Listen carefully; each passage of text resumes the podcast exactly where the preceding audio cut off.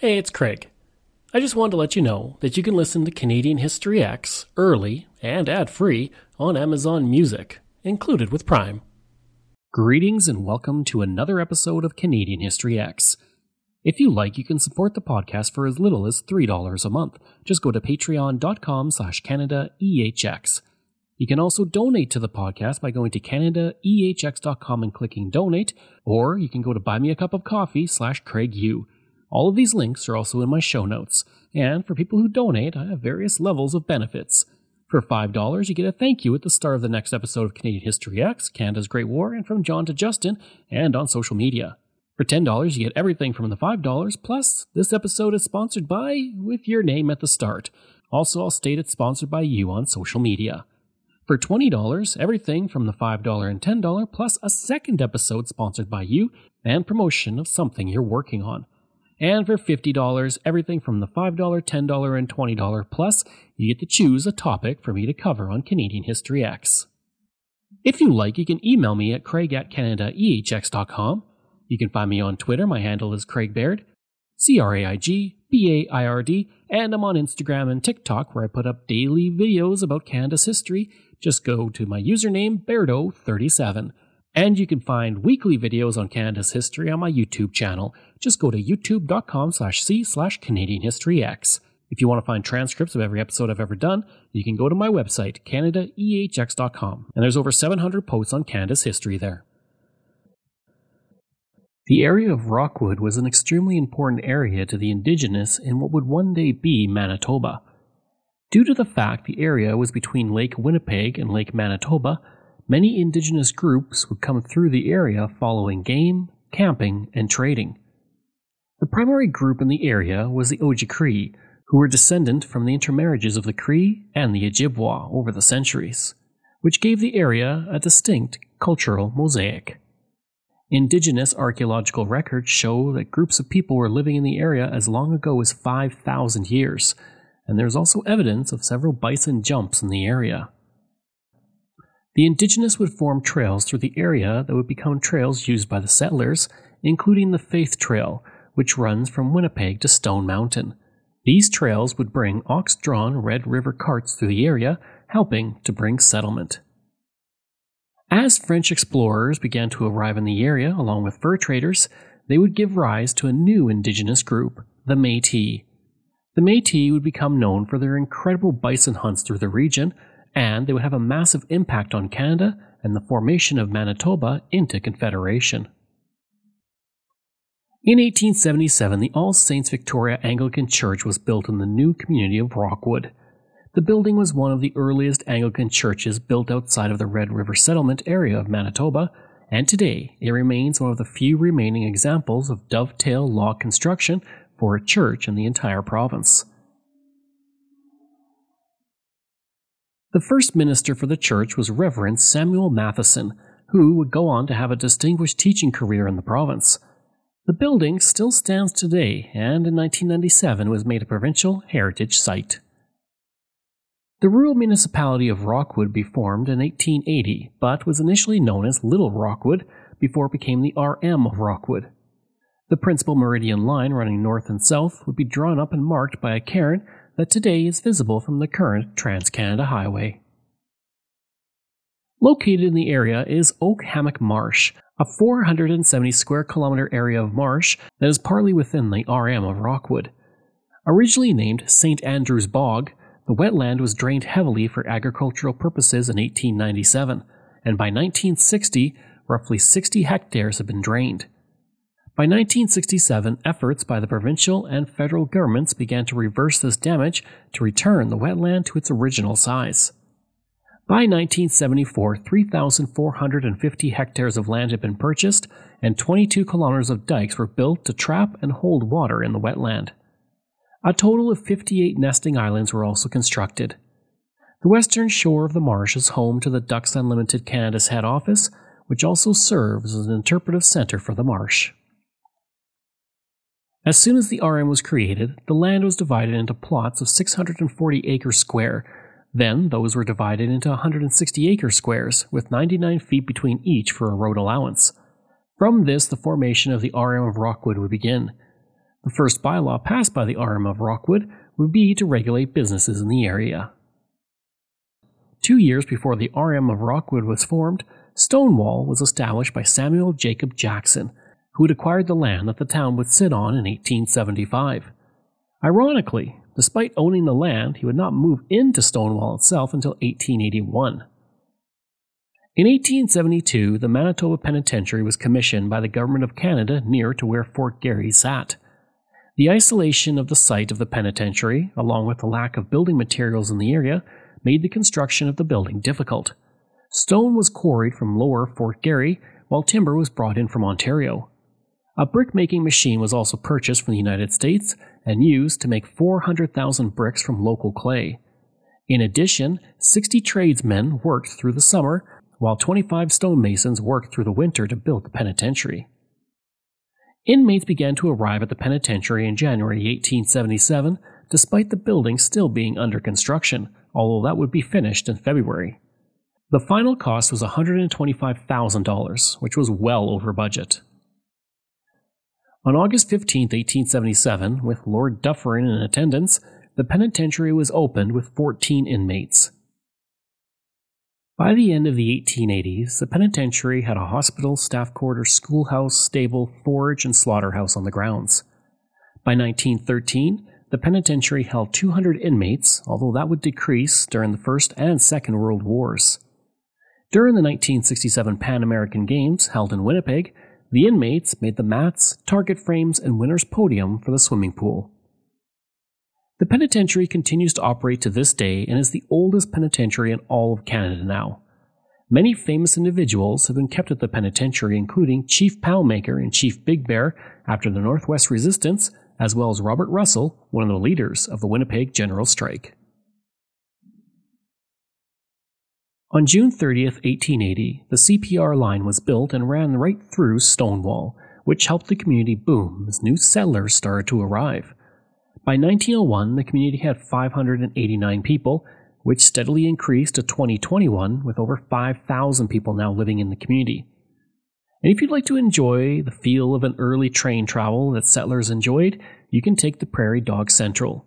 This is one of the oldest regularly scheduled vintage operating trains in North America. Volunteers run the train, which runs on a short line every day. The train leaves from the Inkster Junction station and runs along the line for an hour with a stopover of ninety minutes and then a return back. In eighteen eighty-six, the Ridgway house was built by an unidentified Swiss builder who came to the area. It would move into the hands of John Ridgway in eighteen ninety-eight, who would use it for years as a home. In nineteen forty-four, the home was expanded to become the Gunton Waiting Station. This building was used to ensure that people could have a comfortable place to wait at a stop that did not get a full-fledged station along the railway route. It would be used as a waiting station for the people of the area until the early nineteen sixties. Today, the building is now part of the Heritage Park, and in two thousand six, it was turned into a municipal heritage site. I'd like to take a break away from the episode for a second to talk about ExplorerNet. I spent most of my life living in rural areas in Canada, and I remember the days of dial-up internet and spotty high-speed service. For the past three years, I have been a customer of ExplorerNet, and I can honestly say that it is the best rural internet I have ever had. My job as a podcaster means I spend a lot of time researching online, interviewing people over Zoom, and uploading content. Through it all, ExplorerNet has provided me with excellent service. When I'm not working, I enjoy streaming content on several streaming platforms and even doing some online gaming with a friend in Ontario. ExplorerNet allows me to do all of that with ease. Right now, they offer up to fifty megabits per second on their new L T E network with unlimited data. Their service has only become faster and better since I first signed on. Today and beyond, ExplorerNet is investing in building and upgrading the network at a rapid pace. ExplorerNet is rural, and that is their route, and that is their focus. For more information about rural internet options in your area, go to explore net dot com or call one eight six six, two eight five, two two five three. One of the main industries in early Rockwood was the quarries that harvested quicklime out of the ground. During the peak era of this, the silence of the area was punctuated by blasts of dynamite to break up the limestone. Today, the place where the powder magazine was kept has been rebuilt and is now near the Stonewall Quarry Park entrance. Today, Quarry Park has been turned into a heritage site covering eighty acres. It includes the Quarry Park Heritage Arts Center, which opened in twenty eleven, and includes an interpretive center that highlights the history of the area. The quarry itself has been turned into a beautiful man-made lake, and the kilns that were such an important part of the early history of the area still stand and make for excellent picture opportunities. On April twentieth, eighteen ninety-nine, Alan Arnett McLeod was born in Stonewall, where his father worked as a doctor. When the First World War began, he tried to enlist at the age of only fourteen, but he was refused because of his age. He would try to enlist several times, but was not able to until nineteen seventeen. He would join the Royal Flying Corps and was shipped off to France on August twentieth, nineteen seventeen, and on March twenty-seventh, nineteen eighteen, while flying over Albert, France, he destroyed a German plane and was then attacked by eight planes, three of which he shot down. During the fight, he was hit by machine gun fire and his gas tank was punctured. With the plane on fire and McLeod bleeding out, he pushed the plane into a steep side slip, but the flames started to hit him, so he jumped out of the cockpit and stood on the wing, holding the stick in his right hand. He broke a hole in the fabric to the fuselage so he could reach the rudder wire with his left hand, and with this he guided the plane back over the Allied lines. He was able to keep the flames from his wounded observer as well, and he prevented the plane from burning up. After crashing in no man's land, he dragged his comrade from the burning plane under heavy fire before reaching the trenches and collapsing from a loss of blood. In all, McLeod was wounded three times in his side, while his observer was wounded six times and lost his leg. For his actions, he was awarded the Victoria Cross and sent home to Stonewall to recover. The Victoria Times columnist would write, quote, "McLeod, notwithstanding his own wounds, dragged his comrade clear of the burning wreckage. He was wounded while performing the rescue and then fell exhausted from loss of blood." End quote. Sadly, he died only a few months later from the Spanish flu, only five months from his twentieth birthday. Doctor Dave Christie would write a moving tribute of him in the Manitoba Free Press, stating, quote, "Alan McLeod was the finest flower of chivalry. The old days of the knighthood are over, but for the very fairest blossoms of the spirit of the knighthood the world has had to wait till the twentieth century. It was these dauntless boys who saved civilization. The heroism of the Crusades pales before the incredible and quiet courage of such boys who gave us the new interpretation of Calvary. I saw Alan within a few hours of his death.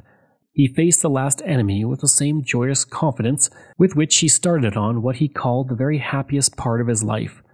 For our children's children, names like Alan McLeod will be written in letters and splendors in the annals of Canada." End quote. A street in Stonewall is named for him, and his former family home is now the McLeod Tea House. At Stonewall Collegiate, a bust of his likeness is on display in the library. Around the time of McLeod's death, Stonewall and the entire district was booming. The Winnipeg Tribune would write, quote, "The soil here is a black loam of varying depth on a clay subsoil and produces the high quality of grain for which the district has become famous. Farmers living in the locality export annually about one hundred fifty thousand bushels of wheat and coarse grain." End quote. At the limestone quarries, fifteen thousand tons of limestone had been harvested by the early part of the twentieth century, with seventy-five employees working under a manager. Work would begin on the Stonewall Town Hall in nineteen twelve using local limestone. Over the course of the next year, this beautiful building was constructed and opened for use by the town in nineteen thirteen. The town hall is considered to be a landmark structure in the community and was designed by provincial architect V W Horwood. Originally, it was built as the provincial land title's office, but the town hall soon occupied it. The building stands to this day and continues to be an incredibly important part of the community's historic infrastructure. It was made a municipal heritage site in nineteen ninety-three. In nineteen fourteen, work began on the construction of the Stonewall Dominion Post Office.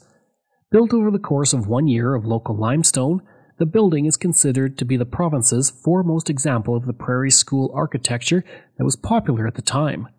It was also one of only a few pre nineteen fifteen federal post offices built in Manitoba that departed from the precedent that had been established in the province for such buildings. The post office was used for over sixty years and today remains as an integral part of the historic streetscape of Stonewall. Today, it is now an art gallery, and in nineteen eighty-nine it was established as a provincial heritage site. On January seventh, nineteen sixteen, Walter Peter Pratt was born in the R M of Rockwood. He would begin to play hockey on the frozen ice of the area and was good enough that he could play for the Kenora Thistles from nineteen thirty-three to nineteen thirty-five. His skill with the team gained the notice of the New York Rangers, who signed him in nineteen thirty-five thirty-six. He would play for the team until nineteen forty-two forty-three, recording his best season in nineteen forty-one forty-two when he had twenty-eight points in forty-seven games. He would also win the Stanley Cup with the team in nineteen forty. He was then traded to the Toronto Maple Leafs, where he would record his best years, recording fifty-seven points in fifty games in nineteen forty-three forty-four. He would also win the Stanley Cup in nineteen forty-five with the team, and he won the Hart Trophy in nineteen forty-four. When he retired in nineteen forty-six forty-seven, he had recorded two hundred ninety-two points in five hundred seventeen games. In nineteen sixty-six, he was inducted into the Hockey Hall of Fame. In nineteen ninety-eight, he was ranked the ninety-sixth greatest hockey player of all time. And in two thousand nine, he ranked forty-seventh on the list of the greatest New York Ranger players in history. Uh, the whole neighborhood uh, where I was brought up, everything was sports in those days. Uh, you know, there was no radio when I started off to speak of. Radio was in its infancy, and uh, uh, there was no uh, really organized leagues. We used to organize our own league. And then, of course, I learned to skate when I was about six or seven with my dad's old skates. They had heels on them, and and then uh, when I got to be about seven, he bought me a pair of skates, and uh, then I started about seven or eight years of age, and I was on the first uh, uh, so-called peewee team, championship team in the city of Winnipeg. Our little team uh, won the championship in nineteen twenty-six. Was it fair to say that it was your dream to play in the N H L then? Yes, it was. My dream was to play, uh, like I had a chance to, I was too young, and I knew I'd never get on. When I turned pro in nineteen thirty-five, I had a chance. I got a letter from the Olympics to go and try out for Can- Canadian Olympic team, and I knew at my age they'd never use me, so I turned pro with the uh, New York Rangers, and they sent me to Philadelphia, and I was there two months, and then I went to the Rangers. Where'd you get the babe from? Was that from New York? That, that, no, that was the time I was a kid, and my older brother took me to play a little baseball, and and I uh, hit the ball out of the infield a couple of times. Somebody said, he's a regular Babe Ruth, and the next day it was Babe, and from then on it was... And I think it's a little bit better than Walter. You were the first man hired by the Vancouver Canucks in nineteen seventy, weren't you? Yeah, they needed a, a so-called John the Baptist to... to uh, to uh, beat the bushes and to let them know the N H L is here. You know, this is the yeah. greatest sports town in the world, this Vancouver uh, area, this British Columbia. It, we just have to have a winning team. Of the trophies that you've won, the awards, which one is most important to you? Being inducted in the Hockey Hall of Fame is, uh, you know, I was on two Stanley Cup winners, and uh, and uh, I was chosen one year, I was chosen the most valuable player in the National League, won the Hart Trophy. And uh, yet, to being inducted by uh, your peers uh, into the Hockey Hall of Fame, and being with all those great players, have your uh, your picture in that Hall of Fame. That that, that I think is the uh, frosting on the cake, you might say. It's a, it's the sweetest thing that can happen to any athlete, regardless of whether he plays football, tennis, basketball. To be inducted into a Hall of Fame, that's it. To me, sports were everything, uh, just everything, you know. It was the most beautiful part of my life was uh, growing up, and, and uh, in fact, my adult life was uh, uh, playing hockey and golf and uh, being mixed up in sports. Uh, uh, I don't think there's a, a millionaire in the world today that had as beautiful a life as I've had. You know, to win a Stanley Cup and get your name on that trophy every time you're watching television, and you see that trophy shown, you know, you can say, boy, my name's on that. That's nice. In nineteen twenty, the Langtree Fox Farm Tower was built as a lighthouse-like wooden structure that stands at four stories tall and can be seen across the landscape. This building is a rare example of the type of building used during the brief industry of fur farming that was found in the area, peaking in the mid-twentieth century. Due to the building's height, it became a lookout point for farmers who could observe and control the livestock and animals of the area without disrupting their breeding and parenting cycles. By the nineteen fifties, the building was no longer used for fur farming and would be moved from its original site. Today, it sits as an interpretive center that highlights the history of fur farming in Manitoba, and due to its historic importance, it was made a municipal heritage site in two thousand two. In nineteen twenty-five, a massive gathering of Orangemen was held in Stonewall, where the organization passed a resolution to object any changes being made to the Union Jack as the flag of Canada. Over six thousand members were on hand for one of the largest gatherings of the Orangemen in Canadian history to that point.